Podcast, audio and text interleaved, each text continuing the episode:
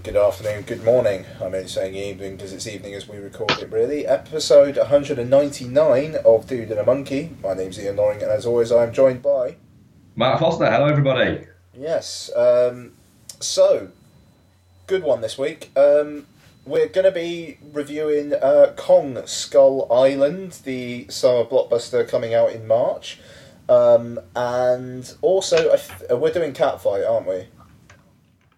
We are indeed, yeah. You did get to Catfight, cool. Yeah, forgot to check before I we did, yeah. recording. So this is the Anne Heche, um, Sandra Oh um, film that came out in, I think, limited release and on demand yesterday. So, um, yes, well, Saturday the sub the eleventh as we record this. But so yeah, we're going to be um, talking about Catfight as well and uh, a bit of what we watched and you know the huge. Um, so my life's basically been taken up by Zelda this week, and yours has been taken up by work. So I think I've probably had the better week. that's that's cool though, that, that you're getting on with your with, with your Switch and you managed to. Well, do you know what? I, I, I bought earlier this week. Uh, I bought Becky um, the new Resident Evil game, Oh uh, and I bought it from. Um, I, I bought it from Game, and I didn't realise until after I paid for it, and the guy was like, he was talking uh, to somebody as he was folding my receipt, and I thought, right, I, I, I'm, I'm usually quite chilled out with customer service in sort of places like this, but he's taken an awful long time to sell me just a game because too busy talking to the other person that works here and a guy who I think is from Sainsbury's about um, a Nintendo Switch. yeah. This is a little bit. And then I started thinking, hang on a minute, Nintendo Switch, game, terrible customer service. Wait a minute, shit, am I allowed to be shopping here? Is this breaking some kind of code? No, I think you're okay. Even though you would have paid over the odds. How much did you pay for it? Uh, the new Resident Evil game, I think I paid about 40 quid, I think. I, I tend to not look when I'm buying stuff now, just in case. Yeah, game. Unless it's like one of their like headline kind of sale things, they tend to be quite expensive. I wonder how much is it. Yeah, forty. Okay, forty one seventy nine on Amazon at the moment. So I'll let you off. I'll let Yeah, I think I, paid, I think I paid a couple of quid more than that, but it was just because um, usually I just ordered on Amazon, but I think it was one of those spur of the moment kind of purchases. Mm, mm, mm, Becky No, decided she wanted it. How's she finding it? Yeah, loving it, yeah, really liking it. Fucking fuck that. Fuck that. yeah, but she she loves horror games, so yeah, yeah. Fuck that. yeah, she she, she, she, she was playing and doing the bunny ears thing. She was going to play it for half an hour the other day, um, which ended up with me watching, um, going, well, do you want me just to watch a film on the iPad?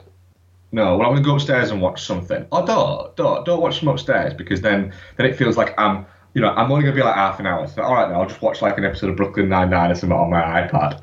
I watched four episodes and I thought eventually going, like, it's 10 past 12, I'm going to go to bed now. Yeah, and yeah. she was like, I'll be up in like half an hour. I swear to God, it was like three in the morning when she got up. Sounds, but yeah, that's fucking how I do it when I get on one. I mean, I don't know. I mean, like Zelda's fucking like literally. I was on the train. It's w- so weird playing something that looks like that on a train, but I went up a mountain, and I was up the mountain, and then it started raining, so I started slipping down, and then I was on like a perch bit where I could like kind of hold on, and I just had to wait until the rain stopped. I know. like I don't think I said that. I, I talked about that last week, but maybe I did. But just fucking having to just wait until rain stopping before you can continue climbing, and yet still fucking loving it. I don't know. It's weird, but yeah, it's a hell of a thing. And Lottie's very pumped about Mario Kart Eight. Anyway. Um, she fucking loves Mario Kart. Um, so let's talk some trailers.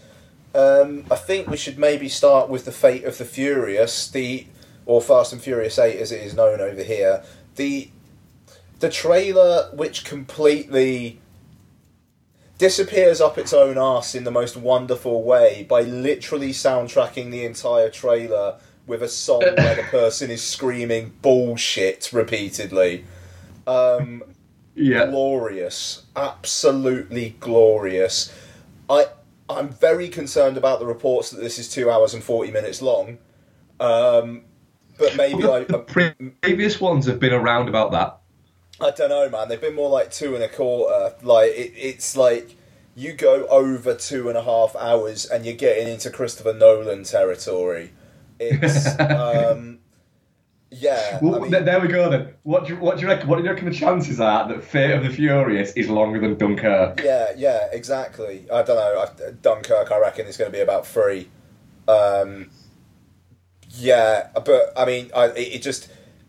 I'm kind of ready for it now. Like, there's some reason why Dom is teaming up with Charlize Theron. There's some reason. I just want to know what it is.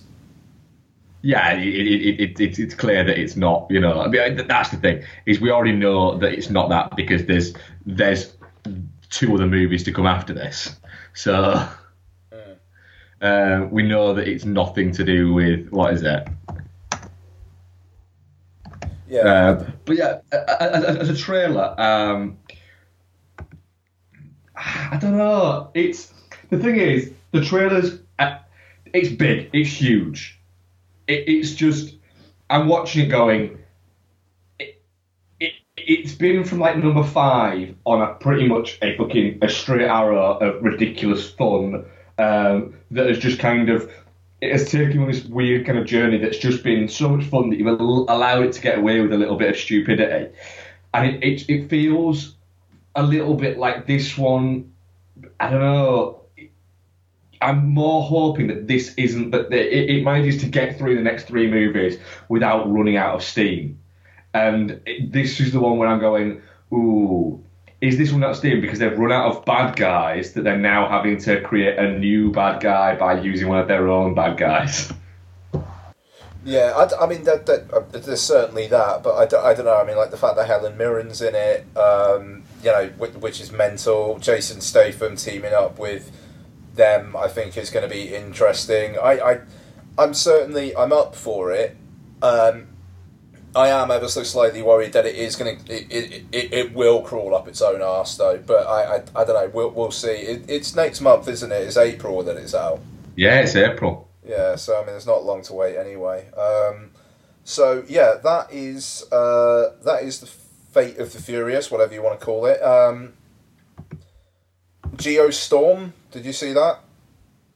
I haven't seen the Geostorm one, no. it's barely anything to it. It's just basically just effects. Um, Yeah. Whatever. We'll, we'll see. But what, what what have you? What else have you seen, man? Uh, the uh, very brief uh, 30 second trailer to uh, Bright, uh, the Netflix original movie. Um, yeah, like I say, it is, it, it's very much. Um, it's like 30 seconds. So uh, it, it, it looks. It looks like we expect it to look like, to be honest. Um, what else have I seen? Uh, Salt and Fire. Uh, there's no. Um, it's just music of imagery this one, the new uh, Michael Shannon Werner Herzog film um, that's out later on this year. Um, Michael Shannon, Werner Herzog, yeah, I'm all in. Don't matter what it does uh, at all. Uh, I'll be watching that for sure. Uh, what else did I see? Um, oh, the right. Go on then. This has been kind of like creeping around all fucking week. The build up to this Atomic Blonde trailer. What did you Oh, think? yeah, yeah, yeah. Um, yeah, I mean, it looks all right.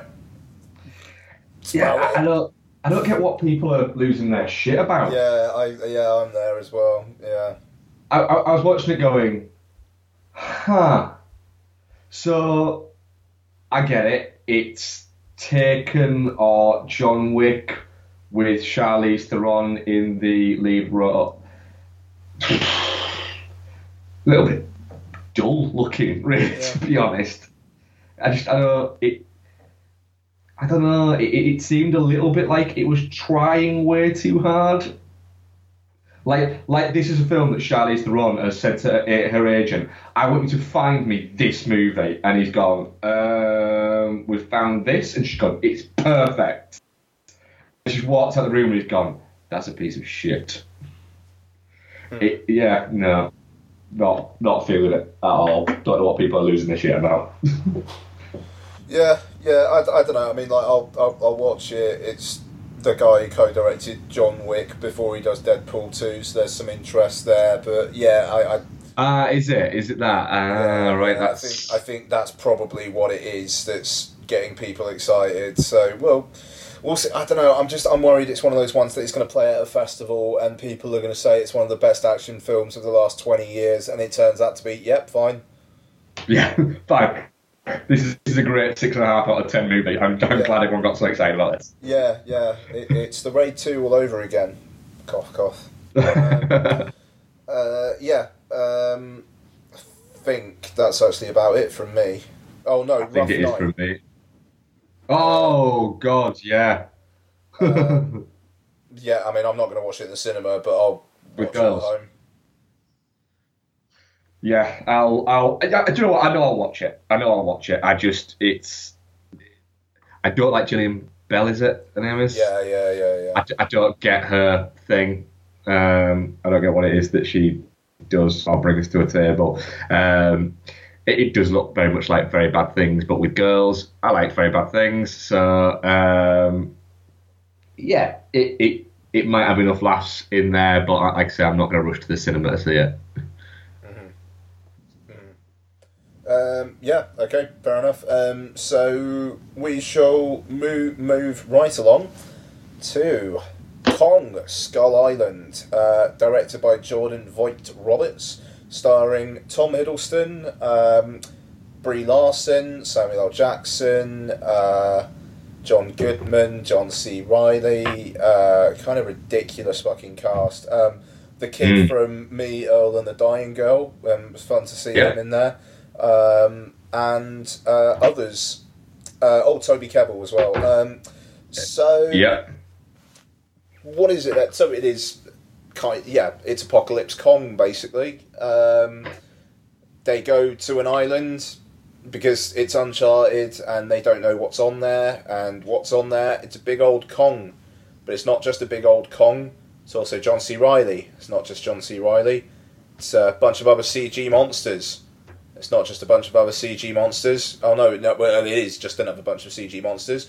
Um, and then there's a post-credit scene where it's like, well, there's going to be more monsters. Um, all spoilers all the time.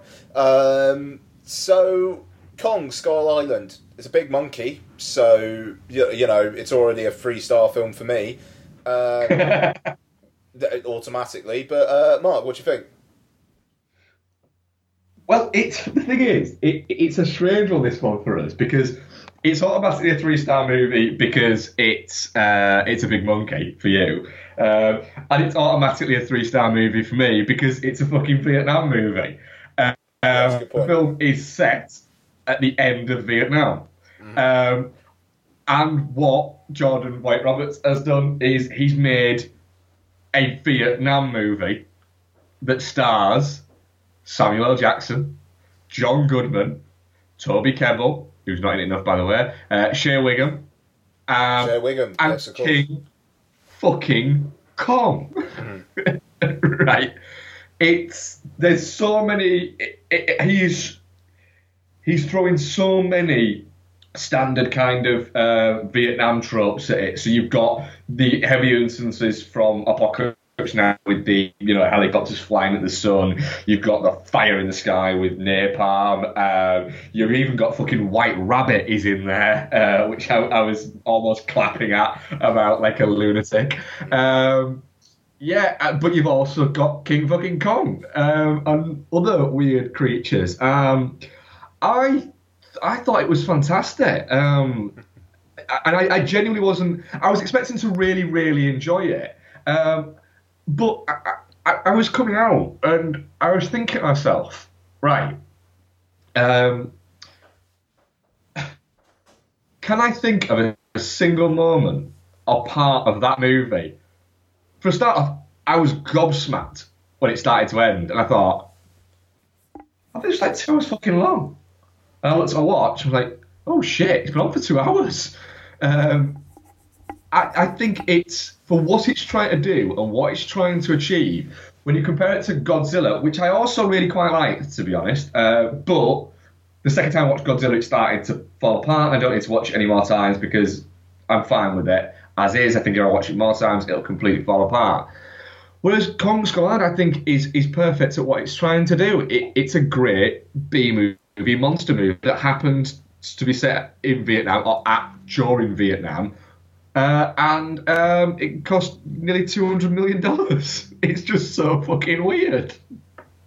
Yeah, I mean, it is a bizarre film where Yeah, it, it's just it's a monster movie it's a vietnam movie the two ostensible stars of the film are overshadowed by the supporting cast and kong himself yeah. um, and I, I you know i don't really blame hiddleston or larson for that it's just i no, that, that, their, that, characters, their, their characters aren't really all that interesting um, no, that, that, that, they're both very good in it as well. yeah i mean they're fine You know, for, wrong. for what they like- do, what they do, yeah. Yeah, and I mean, like Tom Hiddleston gets some like moments. Like, there's that one bit where he's got the gas mask on and he's go like going around like killing all the the skull crawler things.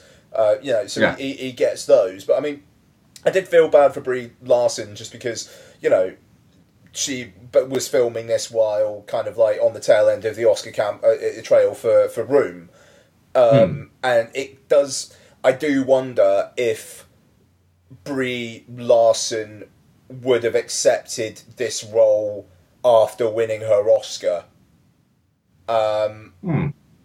I, I genuinely because it. Why? I mean, well, I mean, she's she's fourth billed. Um, she feels like she feels very much like a supporting character, but but because I mean, th- there is the other woman in it as well. But I mean, she she is peripheral. Um, but you've got her, and she feels she feels very much like a supporting character, whereas she's going to be Captain Marvel.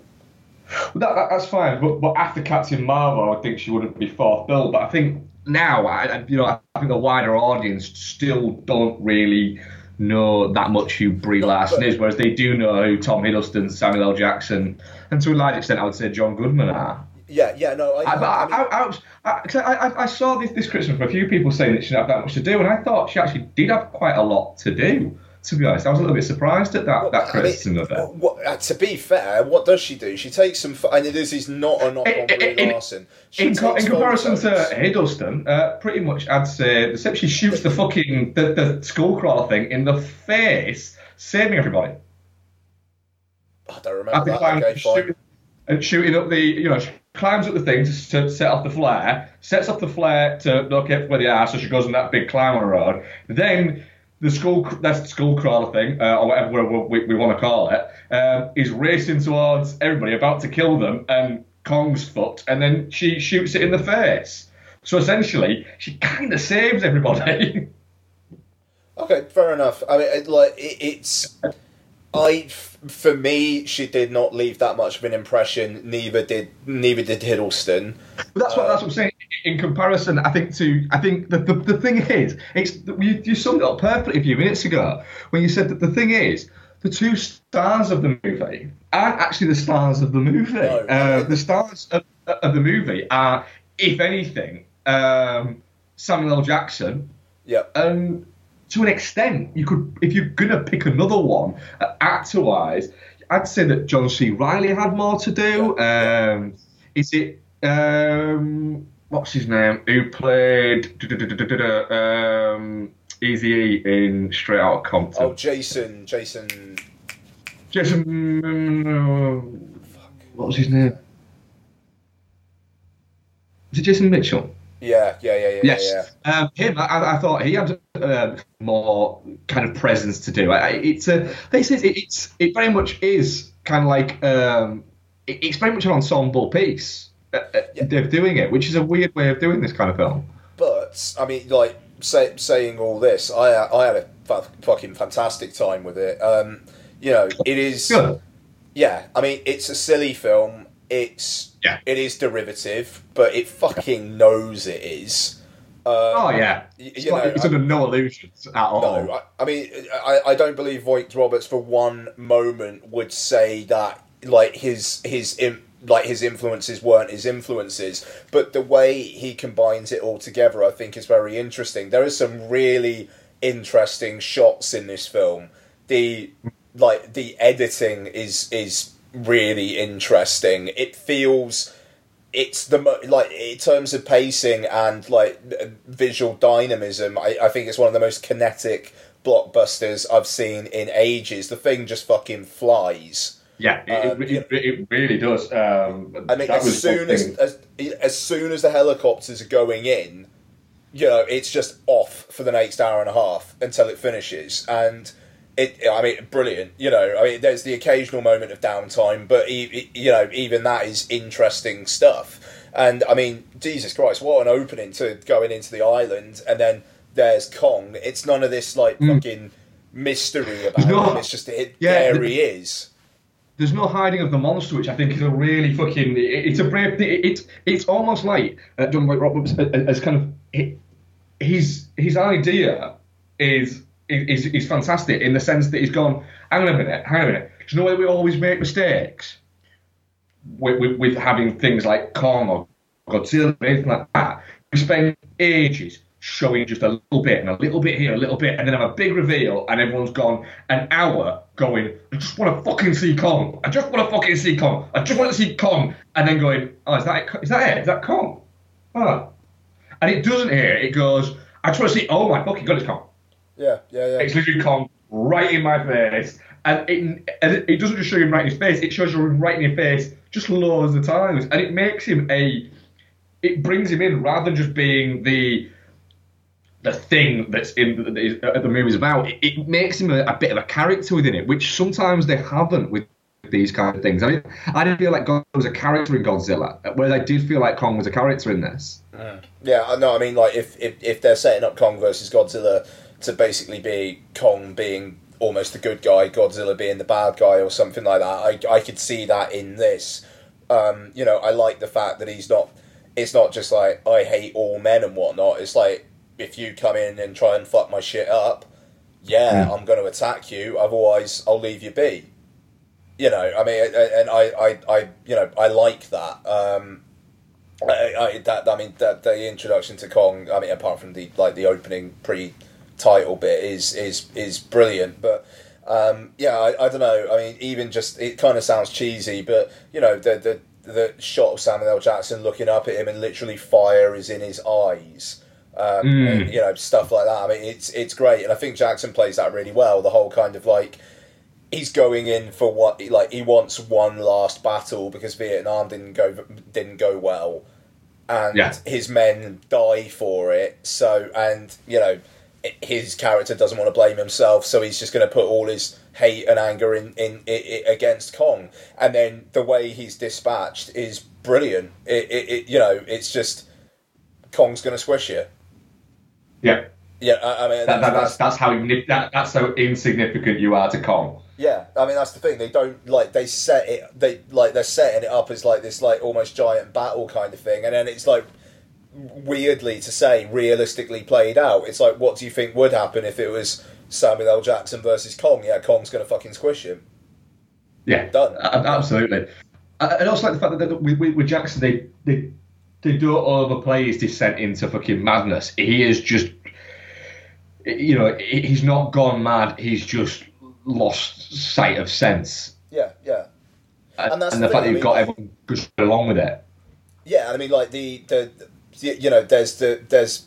It, Tom Hiddleston manages to talk him down on a couple of occasions. You know, it's it's not um, you know um, fucking uh, Michael Biehn in the in the abyss, just getting like the Yeah. pressure fever or whatever the fuck they call it in that, and just going completely Bends. not. Yeah, yeah, but yeah, yeah, yeah. It's what do they call it pressure fever. I prefer that. Um, yeah, you know, yeah, exactly. It's it's realistically played, and he still cares for his men throughout.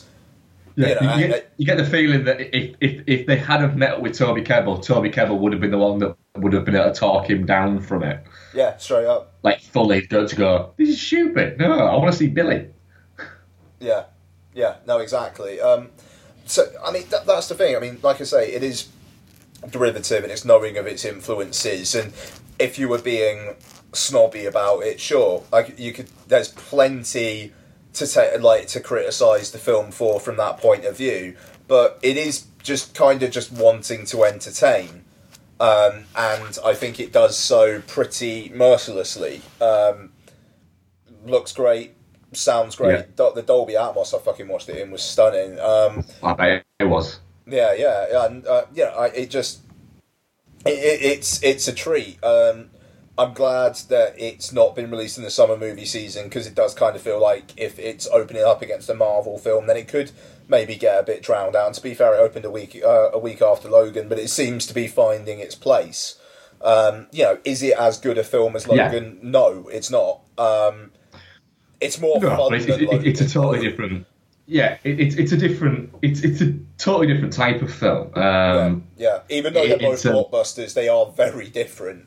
Yeah, uh, well, because I mean, the, uh, Logan's a very strange blockbuster in its sense of it's it's a blockbuster character in a non-blockbuster movie almost. Um, and this again, but again, it, it, it's another interesting way of, of telling a story. It, it's it's the evolution. It's almost like the blockbuster film has gone from being, or, or this is this is the evolution of the blockbuster movie, of it going from being um, just a temple summer, you know, movie that's released in a three month period that is there. That essentially is it, that its main selling point is look how much I cost. Look at what is going on in me. It, there, there's actually weird kind of fucking actual ideas and interesting, you know, Jordan Boyd Roberts has directed one movie before Kong, and Yeah. it was Kings of Summer. Yeah. I, I am right in that, aren't I? Yeah, right. yeah, yeah. So the director of Kings of Summer, a critical indie hit that didn't make that much money, right? Was given 185 million dollars to make a fucking King Kong fucking movie, and he made Apocalypse Kong, right? This movie is released in 2007 or 2003 or even I would say 2011. It's a fucking catastrophe. But for some reason now, we've kind of become because so many blockbusters nowadays. It, you know, the season starts, like you say, in sort of February, almost March, and then runs right the way through to kind of September. You've got a six month period where you, where it's kind of they've made them more interesting. They've given them something else, and there's certainly there's a lot of really interesting shit going on in, in Kong Skull Island. There's, the visuals are great. The story isn't just hey look there's Kong, but what's going on? No, you didn't hear me. There's Kong. Yeah, but I want a little bit of fucking Kong. It, there's fucking story. There's there's interesting enough going on. There's some fucking great looking, um, like you say, visuals there. I, but personally, I thought one of the strongest characters in the thing was uh, Whigham. You know, I, I, I'm looking at going. This, you know, this guy, this actor was made for a a Vietnam movie, and here he is in one that isn't really one, but he's still playing it like he is absolutely just in a movie, and it works really well. I was almost disappointed for him that when he went for his big moment with his uh, grenades, that he just kind of got swatted away. But it, it, again, it falls back down into the pattern of look, That was quite. We're going in there. though. yeah, it was as as as guys going in there. uh, You know, man is going there to kind of take it over, and it's like it, it will literally just squash you or swat you away like you are nothing to them. Hmm. No, yeah, I, it's I. I, I yeah, I, I don't know. I mean, it, it's there's not. I suppose there's not much more to say about it, really. It, it's just it, Kong is very much the star, but Yeah. there are really, really good character actor performances in it. I mean, John C. Reilly is a Who. Um, John Goodman kind of wasn't in it as much as I thought he was going to be. I suppose it's um, his character kind of feels like slightly another antagonist that you only really needed to kick off the story. Um, Yeah. You can, you almost given a great forget he's there Um, a, a little bit. but he's fine when he's on, I suppose. Yeah, that's it. I love John Goodman. I think he's absolutely fantastic. Hello. I know.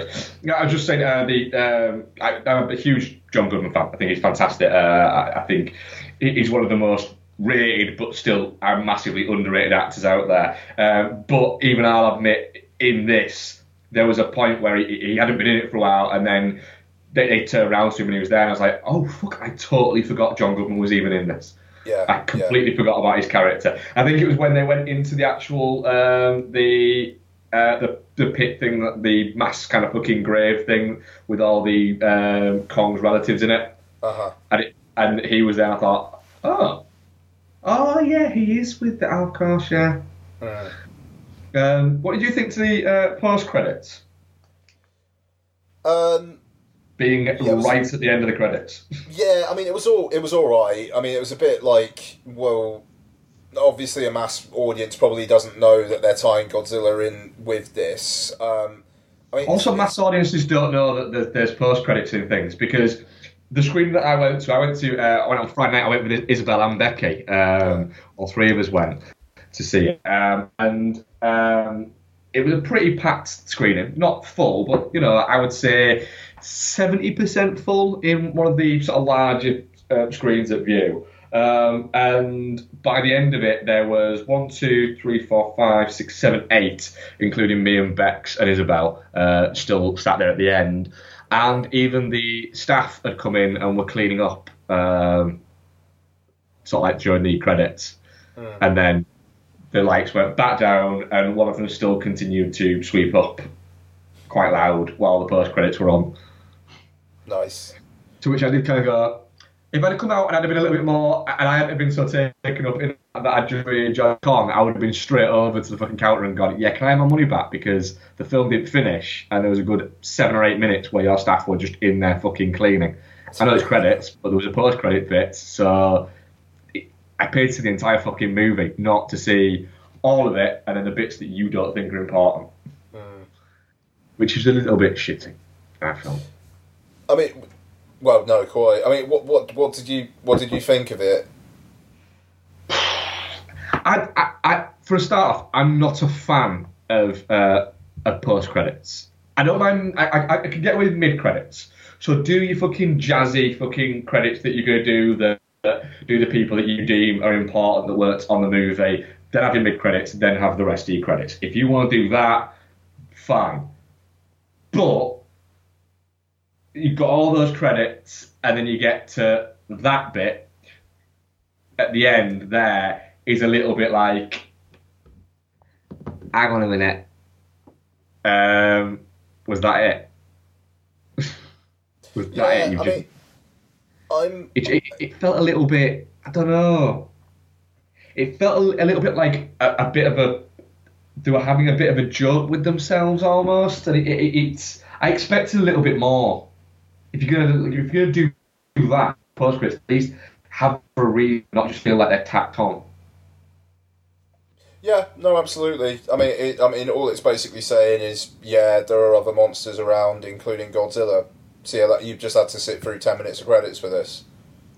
Yeah, and I, the thing is, while the credits were going, I was kind of, I really, I'm, I'm going to be honest, I won't pay that much attention to credits. Do, you know, people don't. There's no fucking, what is it for that? It's not disrespectful against the fucking second best boy or key grip or anything like that at all. It, it's just, you, you, you, you worked the movie, you got paid for the fucking movie. Um, you know, I'm not going to be there. But I was looking through it, and I did see, um, oh, um, use of the images of Godzilla, at Mothra, and somebody else. Um, kindly provided by blah, and I thought, well, they were in the movie, so they're clearly in the post credits, then, aren't they? Yeah, yeah.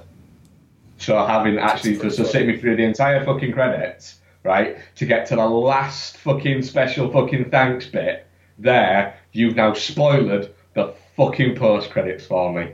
Yeah.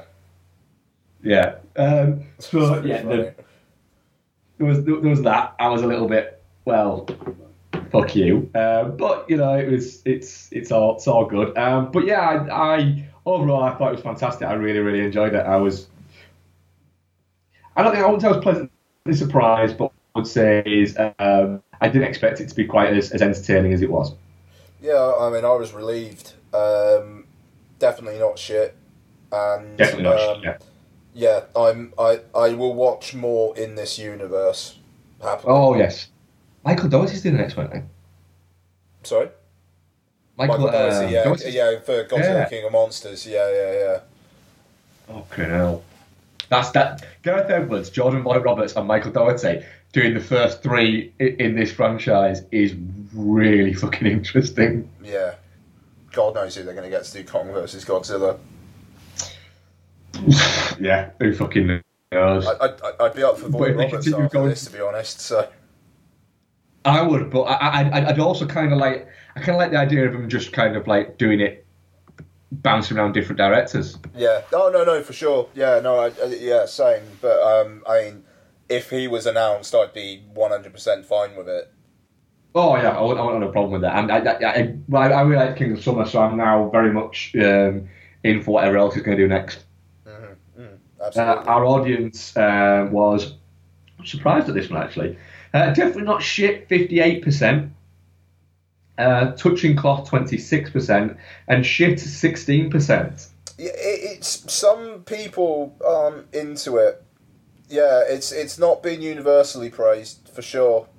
So fair enough. I don't I don't see it myself, but like I mean, like I said earlier, like if if, if you wanted to be not happy with it, there are things there are things you could point to. I just don't really care.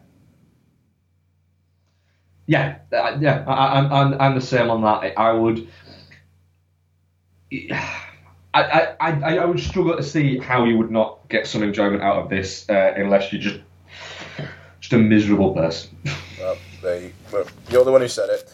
Uh, Yes, I am the one who said it. So when you when you give us a snarky review, uh, it was me who said that. There we go. Uh, so moving on, and uh, we're going to take a look. Uh, we're going to have quite a different uh, tack now. Um, we're going to have a look at uh, Catfight, which is directed by o- o- Onur Tukel. I'm going to say. Um, On the yeah. and stars uh, good stuff and stars Anne Heche, uh, Sandra O, oh, Alicia Silverstone, uh, Dylan Baker, and Titus off of uh, Unbreakable Kimmy Schmidt. Um, so, Catfight um, takes place in three separate parts. Uh, with the lives of Sandra Oh's character, who starts the film married to a businessman, and she's rich and kind of a drunk.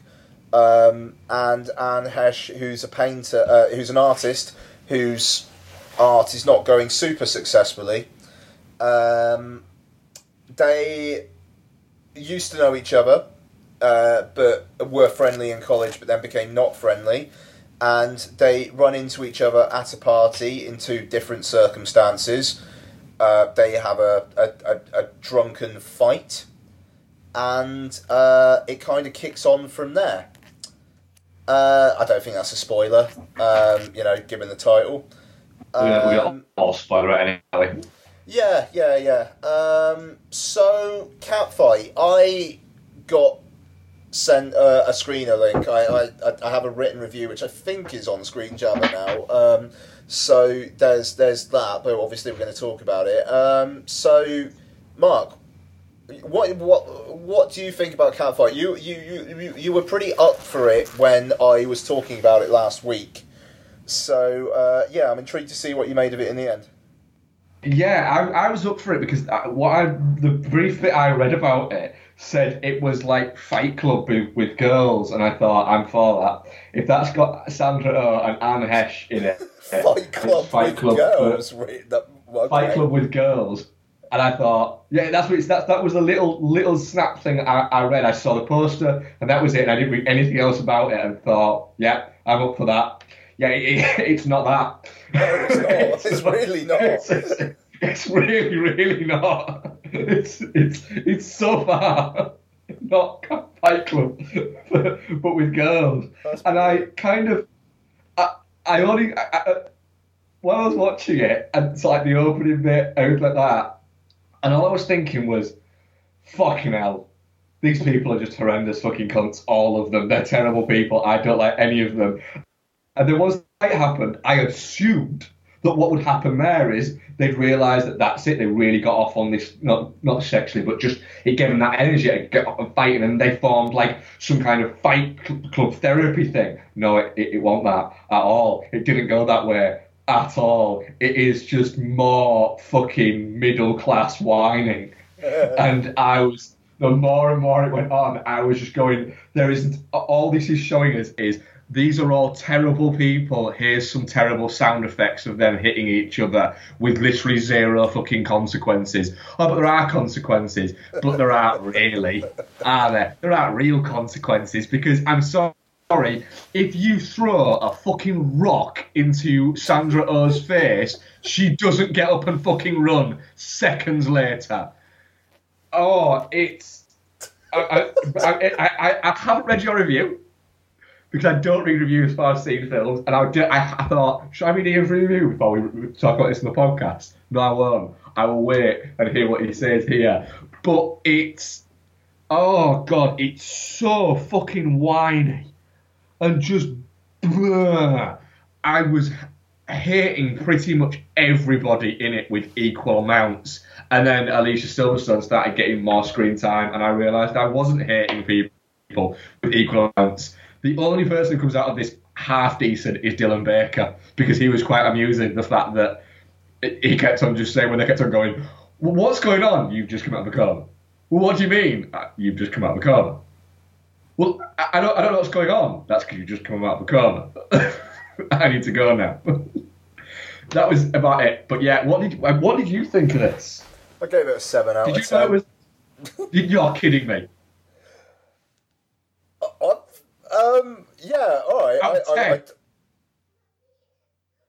I, I completely. Oh, just sorry. Two six.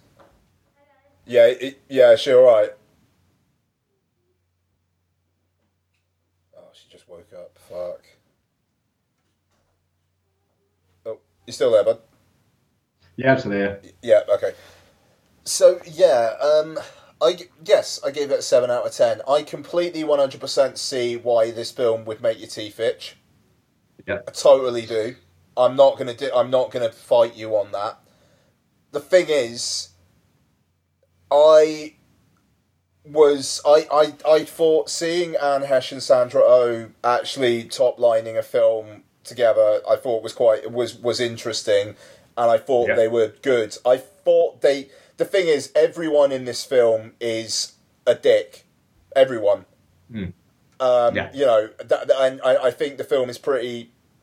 Uh, it has wears that on its sleeve. I think that oh, it's, it's, it's, certainly not trying to hide it.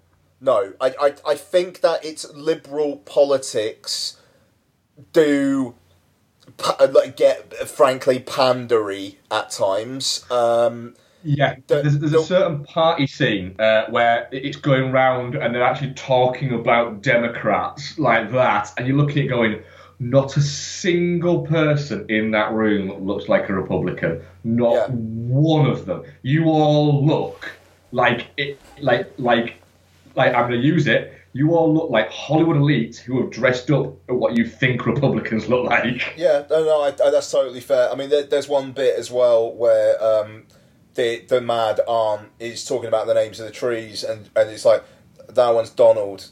He's an idiot, you know, yeah. and it, it, it, it's just like, and, it, and like, just you know, f- shut up like well done you you gave your intended audience a really really really easy laugh well done very clever um, yeah. did, did you like the, the, the just harping back for two seconds to Skull Island of the opening kind of line of it with the um, we'll never see um, Washington in as much of a mess as this.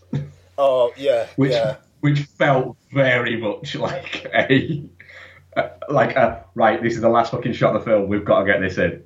Yeah, no, to- yeah, no, absolutely. Like it was a reshoot done in December or something, and they, you know, they just thought yeah. they'd slip it in there. No, one hundred percent. Yeah, no, absolutely. I mean, it, it's yeah, I don't know. It's just it's uh, going back to Catfight. It's not particularly yeah. clever. It's not particularly funny. It, it's just it's an easy laugh, but I quite enjoyed the fights. Um, I like. I thought they were outlandish and ridiculous and contrasted quite well with the uh, with the rest of the film. I and the I, I quite liked, even though it's an acquired taste.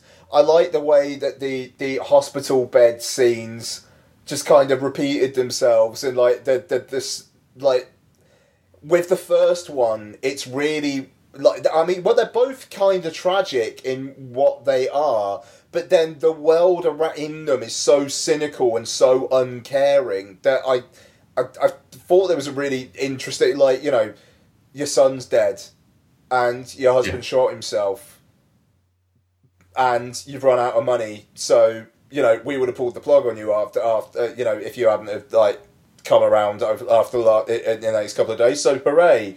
Yeah, I, I the way that's kind of repeated the the second time round, I d- quite enjoyed that on a kind of a dark primal level. I think maybe because I didn't particularly like the people. Um, it's weird. It's this film set in this like lib- liberals world and republicans world where they're both as annoying as as each other even though I do, I, you, I- you have to wonder how much of that is intended because this film is obviously made by Democrats, like you say. Yeah. Um, But I, I enjoyed my time with it, man. I'm sorry, I'm, I'm sorry you didn't, but I had, a, I had a good time with it. Um, but like I say, I can 100% see why you wouldn't. Yeah, I think it. I, I, what was it? I enjoyed the first fight scene. I thought it was really cool. Like you say, it goes for it, um, it- and it, it looked good and that. But then the second one just felt like it was the first one, but plus. And then by the time I got to the third one, I was like, "Is this still happening?" Um, and it, it, felt like it went just that little bit too far on that one. I wanted a little bit more resolution because you could just you could see it coming from the moment she goes, "Do you want to see my son?" And he thought, "Oh, I shall like the video somehow." And then she's gonna have fair, another fair fight. Enough. Fair enough. so I- it all, all just kind of sat a little bit. Nah. I just felt, ah, ah, it, it, it, it was shouting its message too loud for me. I, I agree that it shouts its message loud and isn't particularly decent at delivering that message, but I thought the central performances were decent. They I are very good. scenes. I, I, I laughed a few times during the film, enough for the runtime. Um, yeah, you know, I, I, I, I, I thought it was all right. I mean, it's I- think the like I more say, it really- it's it- perfect, but yeah. I think I think the moment it really, really lost me was uh, the baby shower scene where Alicia Silverstone was just picking apart every single gift that they got. Uh, it was it was just that felt a little bit too much like I don't know. It, it just it was somebody in that room would have gone, oh fuck off. To her in that, and I, and I, I was practically screaming for, and that, that was the point of the scene. But it's just it didn't, it it it irked me in the wrong way. I think is what I'll say Yeah. on that. Even though I, I think that's kind of intended, but I suppose if you Oh yeah, absolutely. aren't- if you aren't down for that, then that, that is going to be irritating. No, that's fair. That's fair. If somebody doesn't want to make Fight Club with girls, I'd be perfectly fine to watch that and, and have Sandra I uh, can't and believe that Heche in the description you fucking read. Like that's terrible. Yeah. Yeah. I know. I was so disappointed. All right, fair enough. Definitely not shit. So Yeah, that, that, that's fine. I am, I, as always, I'm glad when other people get enjoyment out of stuff that I, that I, I do. Um, our audience, I'm shit on that one. It was, it was, it was not the film for me. I'll say. Uh, our audience poll, um, definitely not shit. Seventeen percent. Uh, touching cloth, seventeen percent, and shit, sixty-six percent. Fair enough. Um, okay, so hopefully there's some stuff you you, you actually enjoyed. Uh, so what else have you been watching this week, bud? Uh, I rewatched Magnificent Seven. Nice.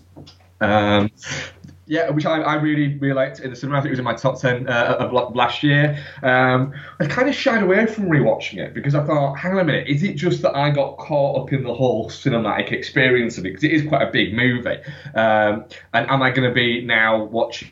It uh, on a smaller screen is going to lose a little bit of that panache uh, that was that was there when uh, when we watched it on the um, on the big screen. And um, I'm glad to say I, I didn't uh, actually. It's still um, it's it's still a very strong remake. Uh, I still think that the uh, the final closing kind of 35, 40 minutes uh, is a battle scene, which is great. And you know, it's not it's not a new thing to have a battle scene uh, be such a prominent part of your movie and have a battle scene be such a big ending to your movie. But we've kind of got into the habit of it being one of those sort of CGI mass battle things for a while.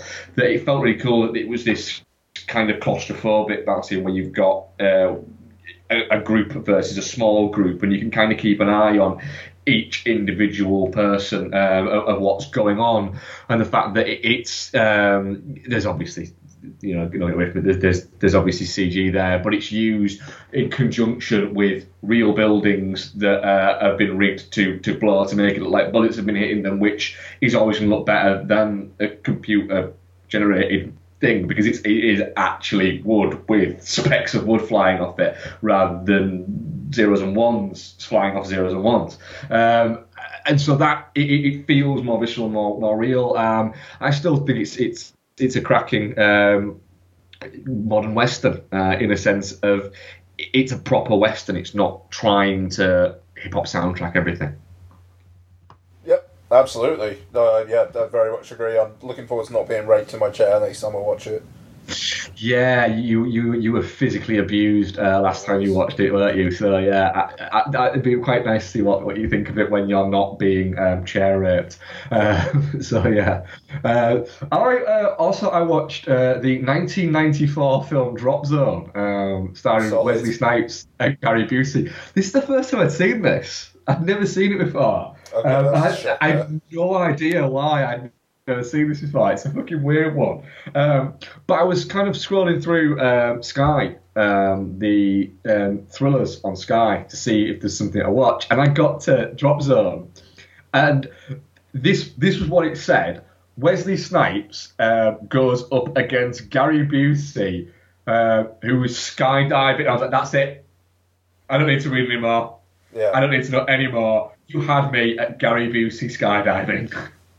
Absolutely. So like, it's could, could, could, watch Drop Zone. Went, well, see if anything else. Like, okay. She went, I will watch it. I was like, what, why? You want to see anything else? Said, the look of disappointment on your face. and I said, well, we'll see if we can watch something else. Like, cool, can watch this? She went, yeah. And then she looked at me and went, hang on a minute, are you wanting to watch it because it's Gary Busey skydiving? Yes. That's exactly why I want to watch it. Um, I think you've seen Drop Zone.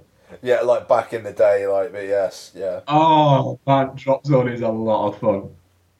I I, I, I thoroughly enjoy Drop Zone because not only is it a lot of fun, it looks like every, it, it looks like an action action kind of thrillery film where the people who made it looked like they were having fun as well you know, Wesley Snipes looks like he's going, holy shit, I don't have a clue what I'm doing with this skydiving stuff, but it's a lot of fun. Gary Busey looks like it, like every time he's done it, he's gone, oh, in a plane, out in a plane.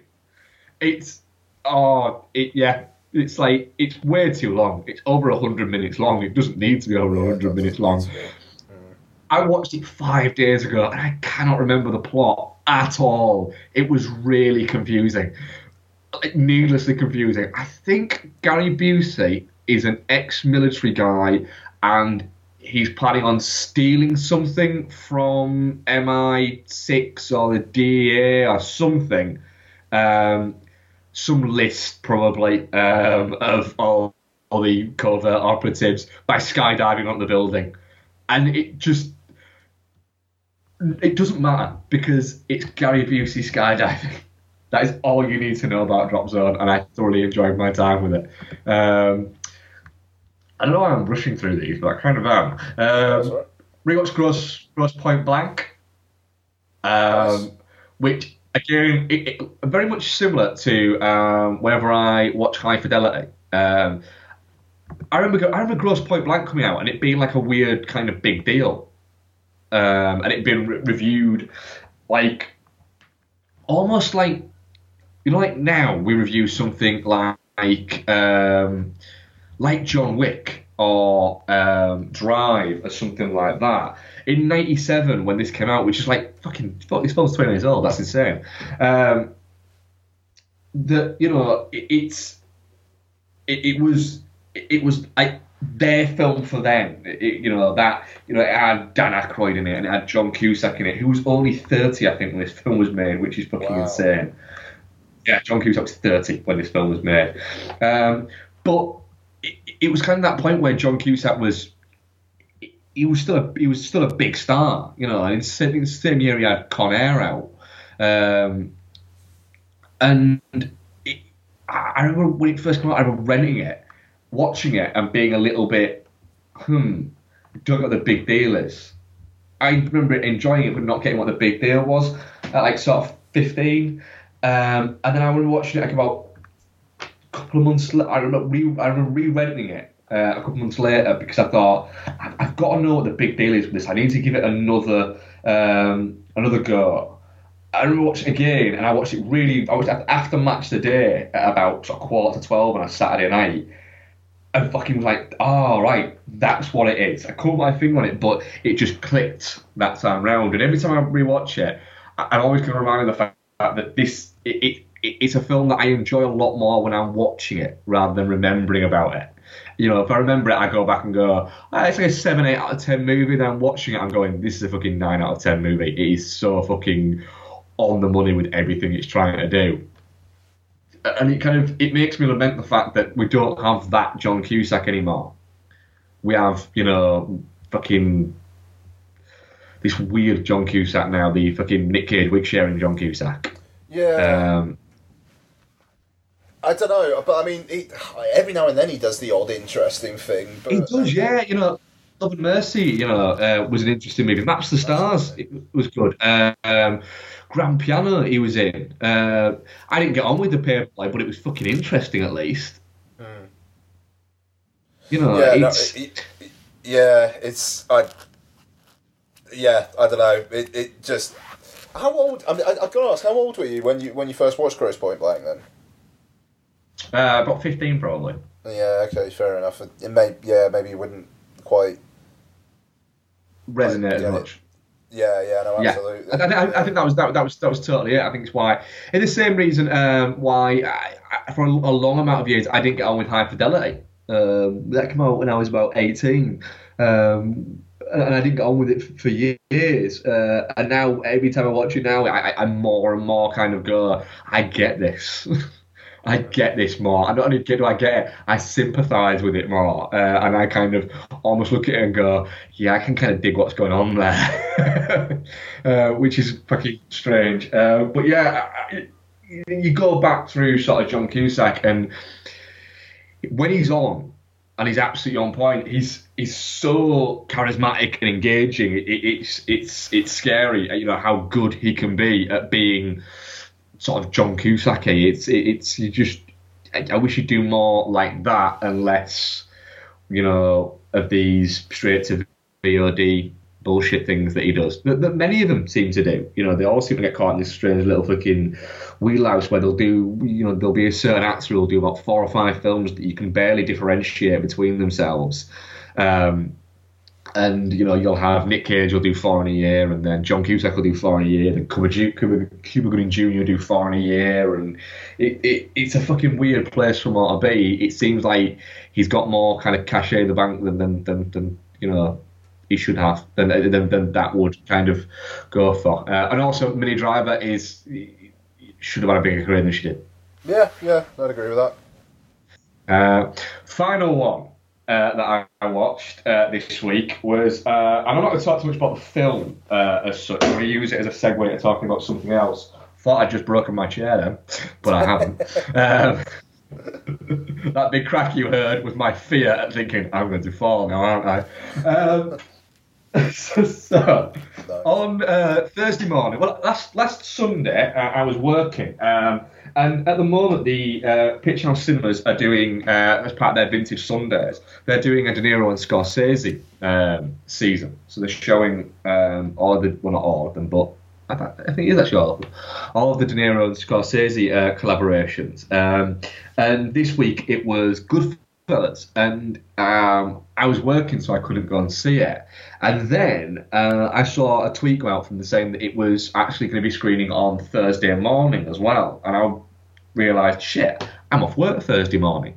I, I have have to go now. So off I tried at quarter to uh, for a quarter to eleven showing on Thursday morning of Goodfellas, thinking it'd be I'd get there and it'd be in screen three. It wasn't. It's in screen one, so the big screen.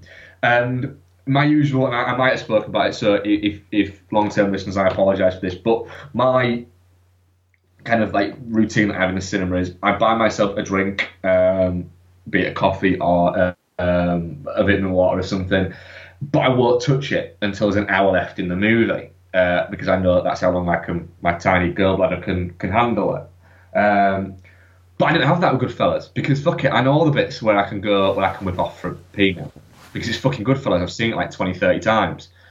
So I did that, and I was a little bit hungry, so I got myself some um, espresso and caramel popcorn, which was four fucking pounds, and it wasn't a big fucking box.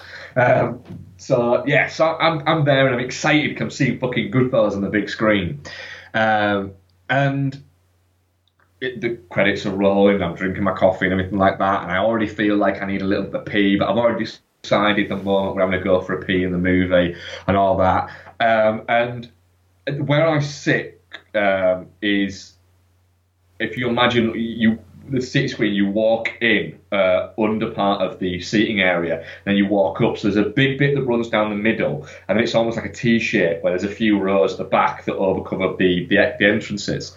Uh, and I sit right the front of that, so I've got no seats in front of me, uh, and I've, you've got a little bit more leg room. And so I'm sat there, and the fucking title card comes up, um, and I felt myself leaning forward um, and the, the the credits started rolling for Goodfellas, and it's it's the white lettering and it's making that noise, um, and I, I, could feel it. I could feel it happening. I could feel myself. My mouth actually physically dropped open, and I'm now leaning forward. Just holding up my coffee with my mouth wide open and uh, practically fucking paralysed as this movie starts, and they're, they're driving along in the car, anything like that, and it goes through that, and then you get the, the freeze frame of him stood with the, the boot open, everything goes to red, and then Goodfellas comes up in red. And for about 20 minutes, I was just completely fucking mesmerised by this film that I've seen dozens of times. You know, I, I only watched it like about six, seven months ago. Um, I, I didn't catch all of it. I caught it in like two bits. Um, and I'm, I was completely fucking mesmerised by how ridiculously fucking good this movie is. Um, and although by about quarter of an hour, 20 minutes in, I, I, kind of did need to go to the toilet, my body just went, yeah, that ain't happening. you can fucking forget about that. And so that just completely went away. Um, and I know it's about Goodfellas. Everyone knows about Goodfellas. It's fantastic. Uh, but it's the strange thing is, I came out of it thinking, right, you know, I, we see between us, you know, quite a lot of movies at the cinema every year, um, and we, we, always kind of we look at it and we grade them as uh, out of five, and you know, most years I would say I see at least at least three or four five out of five movies at the cinema. Um, so last year we, we saw a few. You know, I, I'd put La La Land up there. I think uh, Hell or High Water was up there. Nice Guys were up there as, as five out of five movies, and I, I wouldn't change that. And Goodfellas is a five out of five movie without question. But there's a big difference between a, a five out of five movie of something, let's say, Nice Guys, for instance, and Goodfellas, which is a five out of five movie, but is also in my top ten movies of all time it's it's staggering how good this movie is to see in the cinema. And it just made me go, right, I'm now even more confused and more fucking conflicted about something that I've asked for for years. I've asked for for years the idea that the same time that something's released at the cinema, I can just fucking watch it at home and I'll pay to watch it at home and I'll pay 30 quid if I have to sit and watch it at home. And now Netflix are giving me the, the, the, the what will be what will be the last De Niro and Scorsese movie. What might even be a possibility might even be Martin Scorsese's final movie. You know, there's a very real possibility that, that he might go. Do you know what? That's it. That's my last feature film. I, I don't Yeah, for sure. don't have it in me. There's, you know, you could see that certainly happening. And it's not just a movie that's just come out. You know, that's just just come onto the scene. It's been a movie that's been spoken about. They've been talking about doing since like the mid '90s, since before Casino came out. They've been talking about um, getting together to tell this story. Um, and now it's happening. I can get it the day it fucking comes out. I can watch it. I can watch it at whatever time I want in the comfort of my own home. I don't have to worry about somebody texting uh, during it. I don't have to worry about somebody eating really loud near me, or somebody talking near me, or somebody smelling near me, or any of that. I don't have to worry about projection issues or any of that at all. I get to sit down and watch it, and I make my own event time for it. But I don't get to see it on the big screen. I don't get to see Martin Scorsese's final film, which he obviously feels so passionate about and feels so ready that he needs this to do it and this to do it and this to do it. And the only place that he could get that was Netflix. And I can't see it on the big screen. I, I'm so fucking conflicted about it that it, it, it, it, it's genuinely worrying me that I might. That what if I watch it and it's brilliant, and I go, shit, why couldn't I see that in a cinema? And I just, I, and I know they probably will end up doing, you know, special screenings, not a release, but bang, No, they will. there you go. They will. They Well, will. They do will. special The, we- the weekend, Yeah. the weekend it's on Netflix. It'll be in independent cinemas all over the fucking place. Yeah, well, that, that's that's it. I, I, I'd be very surprised. I'd be gobsmacked if if they don't. Um, but it's fine for that. But then I started thinking, well, hang on a minute. I'm probably never going to get to see Mute on a screen, the Duncan Jones movie. But I would go and watch that at the cinema. But if Netflix weren't paying for it, it probably won't get made. And it, it, it's it's that uneasiness um, with the because Netflix are literally throwing money at these guys because they've got it to throw at them. Why not? You know, there's such a, the actual the trailer for Bright uh, that I was speaking about earlier, the little thirty second um, sting that, that for, for Bright actually says um, available in and then crosses out in and then writes on Yeah. Netflix. And I thought, oh, fuck you. oh God, I don't. I, and I, I, the thing is, I wrote a, a thing about it for the website and was going to post it on Thursday, and I've had to completely fucking rewrite it after I saw Goodfellas on the big screen. And then when I went to see Kong, there was fucking people chatting like three rows behind me, and it made me go. But what happens if I came to see The Irishman and that was happening behind me? I'd be Yeah. thinking, I could watch, could watch this fucking home. Have watched this at fucking home. What I want is cinemas to allow me to rent out the entire screen to myself. it's yeah, it, it, it's it's fucking strange. But what I will say is, Goodfellas big screen, incredible. Uh, and always, I say it every time I go to see one of these retro screenings. I need to make a point of going to see more of them.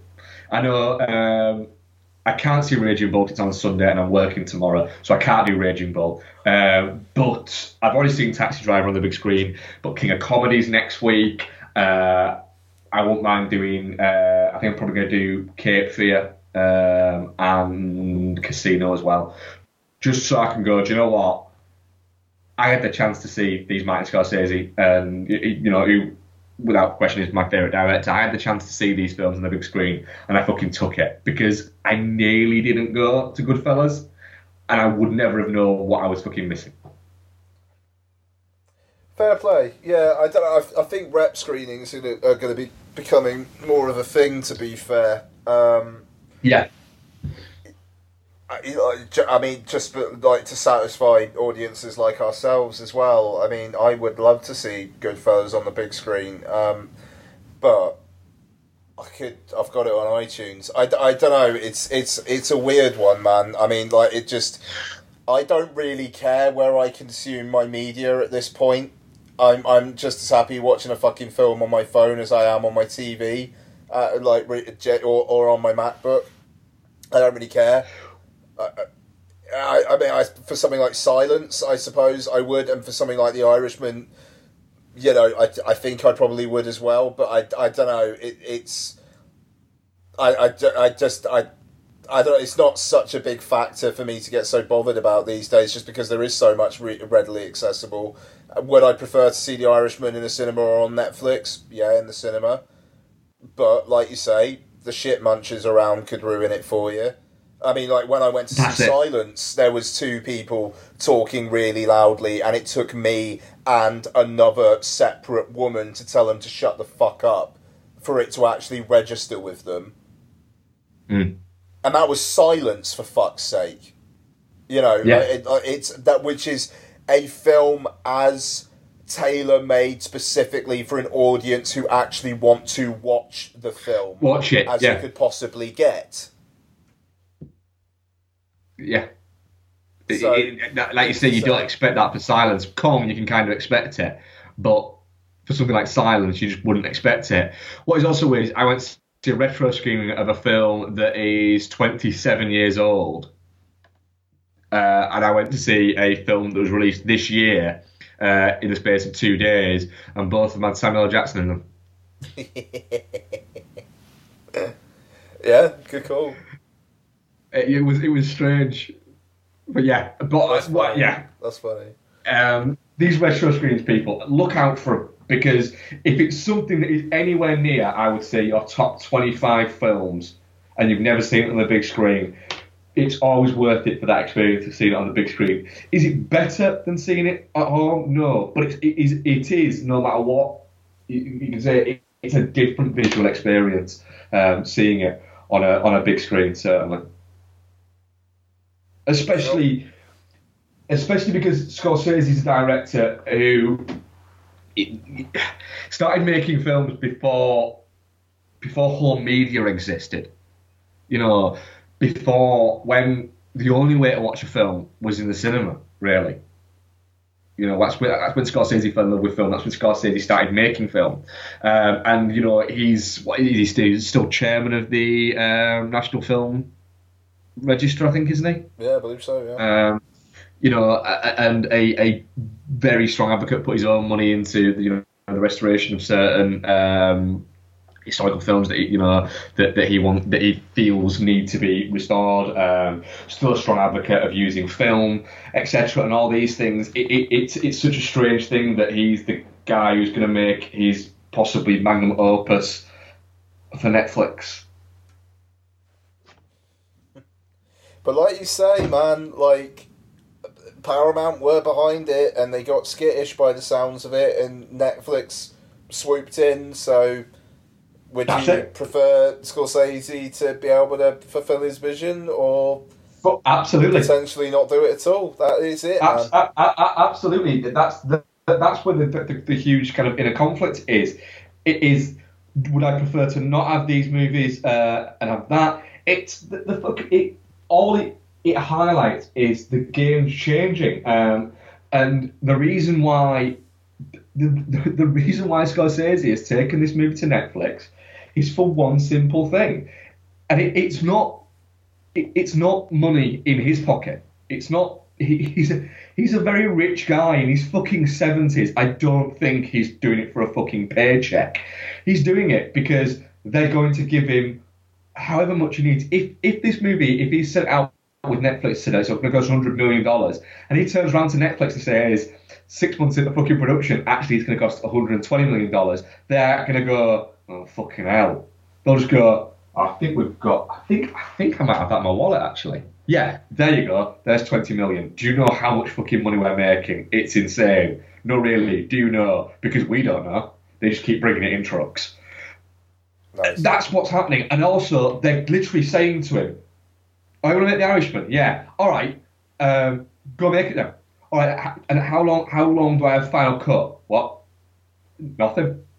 No, you said something about final cut. No, no, at all. All right, cool. So just give a shout when it's finished then. All right, we'll do. And that seems to be Netflix's thing. And then they're going off going, hey, look, we've got Martin Scorsese's new movie. Look how fucking cool we are. And you know what? You are fucking cool. You are really fucking cool. But please show it in the cinema. They will. They, they will, man. Like the chains won't. The, the, the chains won't have it, but it will be on in the indies. Picturehouse, you'll be fine. Yeah. yeah. Go on then. What have you been watching this week? Don't Apart from uh, apart from Zelda hanging off, or what is it? A cliff. Yeah, fucking waiting for that rain to fucking stop. um, so uh, I I watched Patriots Day a couple weeks back and forgot to talk about it. Um, that sounds fuck- good.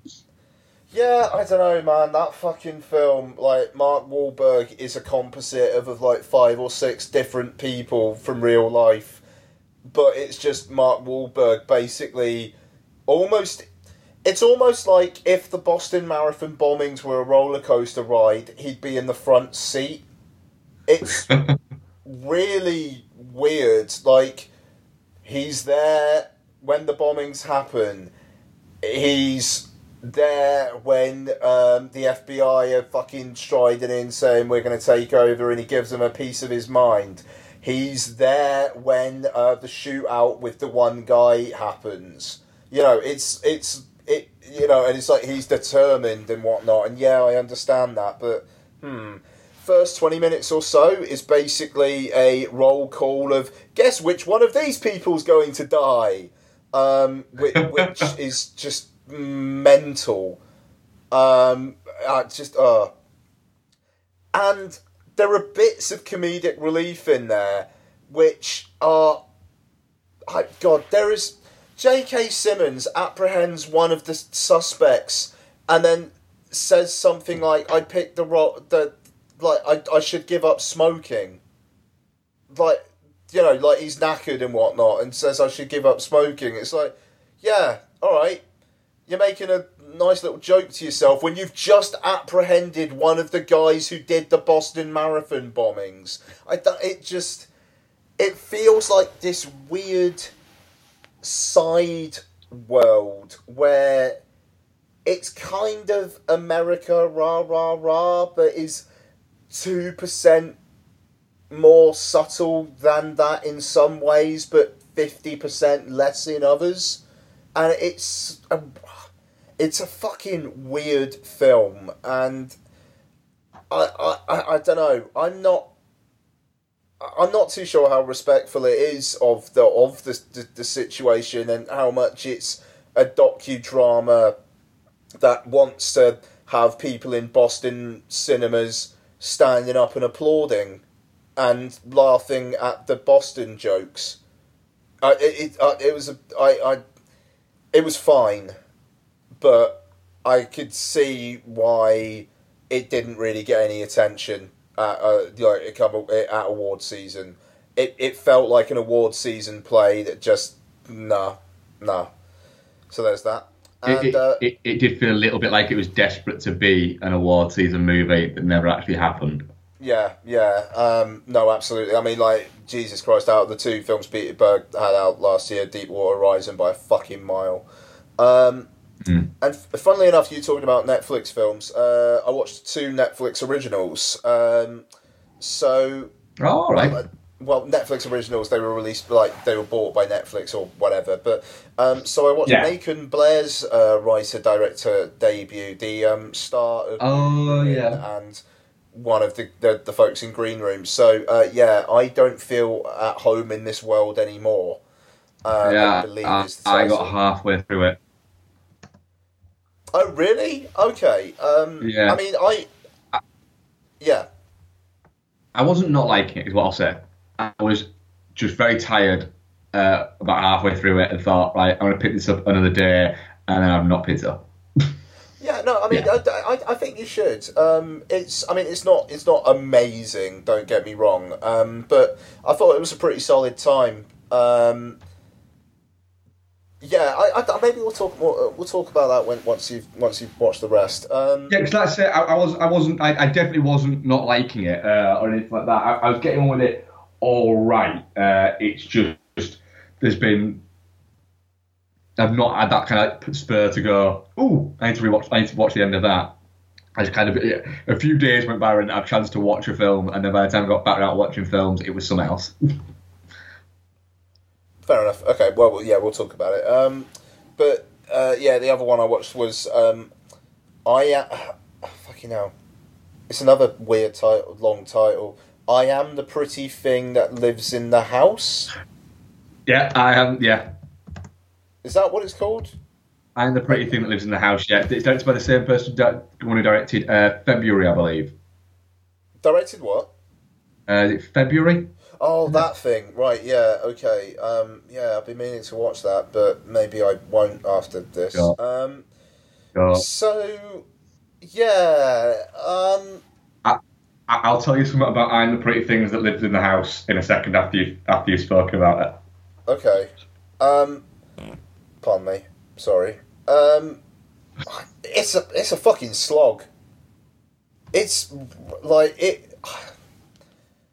It's a really, really slight story. It's basically Ruth Wilson plays a, a nurse who moves into the home of an old author, um, and she gets easily frightened. And it's established pretty fucking early on that there's a presence in the house, and it is scenes of Ruth Wilson speaking over, on occasion, creepy images, and then her walking around the house and being scared by something, and then it slowly fades to black, slowly fades back up, and every now and then Bob Balaban's in it and is talking to her, and she's talking about how the house has a mold problem, and then it fades down, fades back up again, and then there's a scene where they attempt to scare. It kind of works, and then it fades down again, fades back up, and it's basically this for ninety minutes. Um, and the the thing is, I don't, and I don't think this is in Ruth Wilson's performance. I think it's, it's how she's told to act. She's really, really stiff, and it's it's weird. There's nothing in her character on the pa- on paper that makes you not like her, but she's so stiff and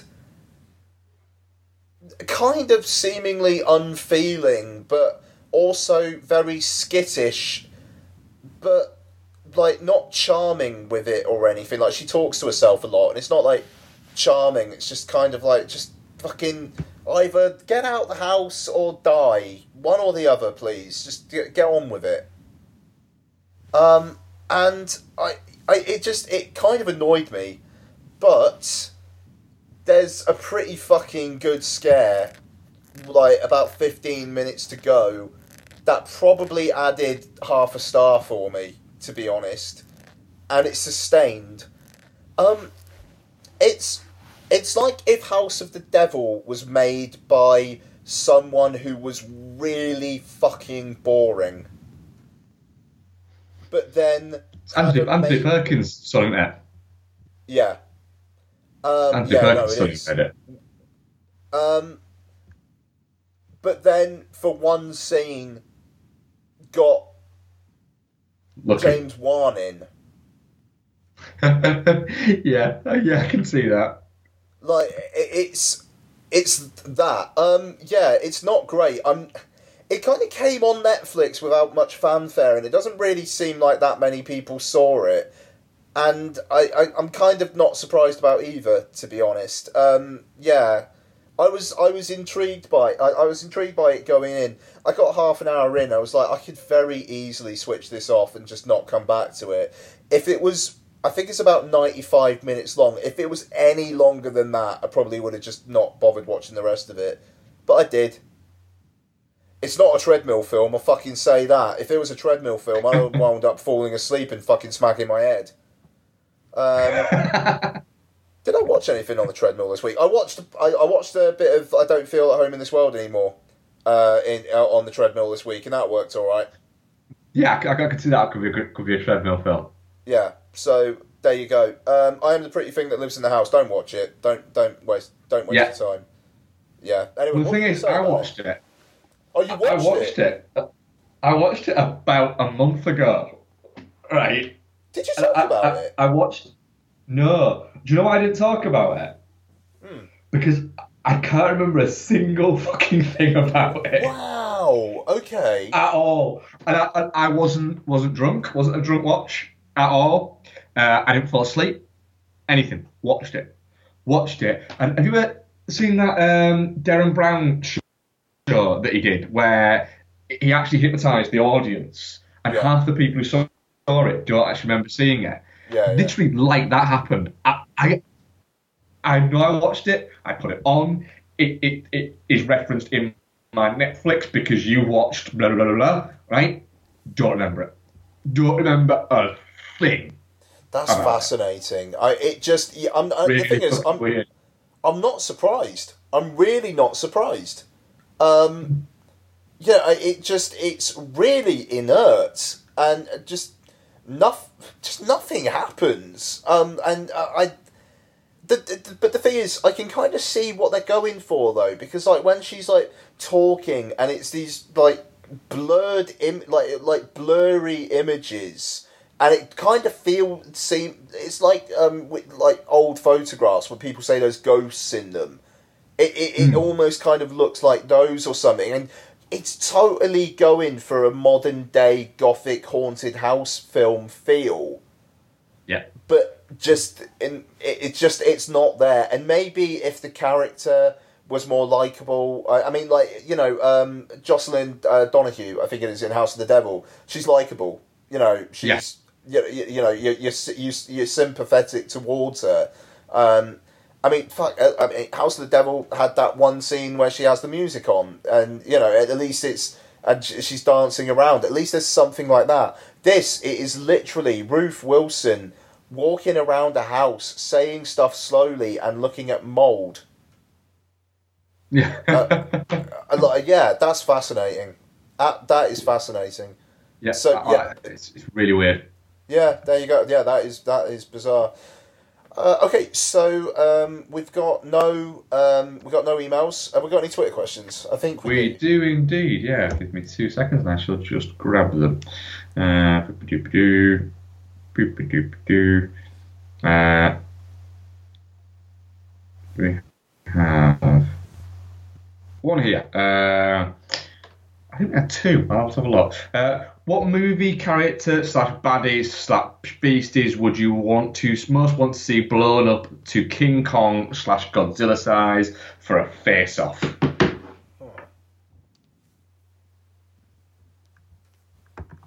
don't know. I mean, like Jason Voorhees blown blown up to that size would be as long as his machete goes up that size as well. Um, Jason Voorhees, Jason Voorhees, right at Camp Crystal Lake when it's run down and everything like that, uh, facing off against John Rambo. oh, that would be good. Yeah. But Jason Voorhees is Godzilla size. John Rambo is just John Rambo size. But John Rambo knows looking terrain, doesn't he? Jason, no, that's true. Jason Voorhees versus Val Kilmer's Batman. Is it Val Kilmer's Batman the same size, like Godzilla size, or is he? No, is he same just size. Batman size? No, same size. yeah. yeah, I'd be up for that. Directed by Joel Schumacher. It'd be amazing. Of course. Of course, yeah. yeah, mine's directed by, what's it, Cosmatos. So just George you know, P. George P. Cosmatos. yes. Directed by whoever happened to be most senior on set that day. It's very good. yeah, that's a good one, that one. I, I, I- I think we have another one, but I can't actually find it, so we might not. I might have just imagined that we had another one. I'll just see if it accidentally came to me rather than to that. No, that was the other question now. Yeah. Uh, oh, Will Downs, uh, average, average username, uh, just commenting on the fact that uh, I put out the poll for Kong Island, Skull Island, and put, you watched it yesterday. Very silly, really enjoyed it. B movie awesomeness. Oh, I know, man, fair he's a- I know Will is a good lad as well. Good shit. Uh, um, yeah. So next week is episode 200. We haven't arranged anything for it, so well done us. Um, Yeah. and uh, What we covering? next- Oh, get out. There'll be get out, will it? yeah, we'll do Get Out, eh? Uh, yeah, looking Yeah. forward to that. Yeah, yeah, I very much am. You know, I know it's it's it's kind of uh, it seems a little bit like the hype machine has been in, in, in full force for it. Yeah. But uh, but yeah, and I'm, I'm still still holding out hope. Is it also Beauty and the Beast next week as well? It is indeed, yeah. Could actually, yeah, I could try and see both. I, I might see what I can do. I'm like I'm I'm I'm intrigued by Beauty and the Beast. I must admit. Well, it's Dan Stevens, man. Come on now, it's got to be done. That's it. That that literally is, is one of the reasons why I can't see it is for Dan Stevens, to be honest. You know, I think it's cool the fact that he's, you know, he's taken that on and he's not really wanting his name to be out there too much associated with it because he doesn't want people to be seeing him when they're actually seeing the Beast and things like that. It's pretty, you know, it's he's an interesting guy, is what I'll say. Very nice. We shall see what we should, uh, what we can do. Uh, that is going to do it. I'm, uh, I'm, I think Lottie's probably going to be bouncing off the walls until like eleven o'clock now. She's fucking woken up, so I better uh, go downstairs. You got to go on holiday. Well, yes, I do, which is going to be awesome. I'll be watching a lot of movies as well on holiday, so. Good shit. I, So, I, yeah, I'll, that's- that's I'll, cool. I'll, I'll probably still be fucking playing Zelda. So nice. yeah, and uh, that is going to do it for this week. Uh, yeah. Yep. Uh, thank you very much for listening. Sorry, my brain, uh, my brain turned to much for a second there. Thank you very much for listening, folks. Uh, hope you have a good week, and we'll speak to you soon. See you soon, guys. Bye. Bye bye.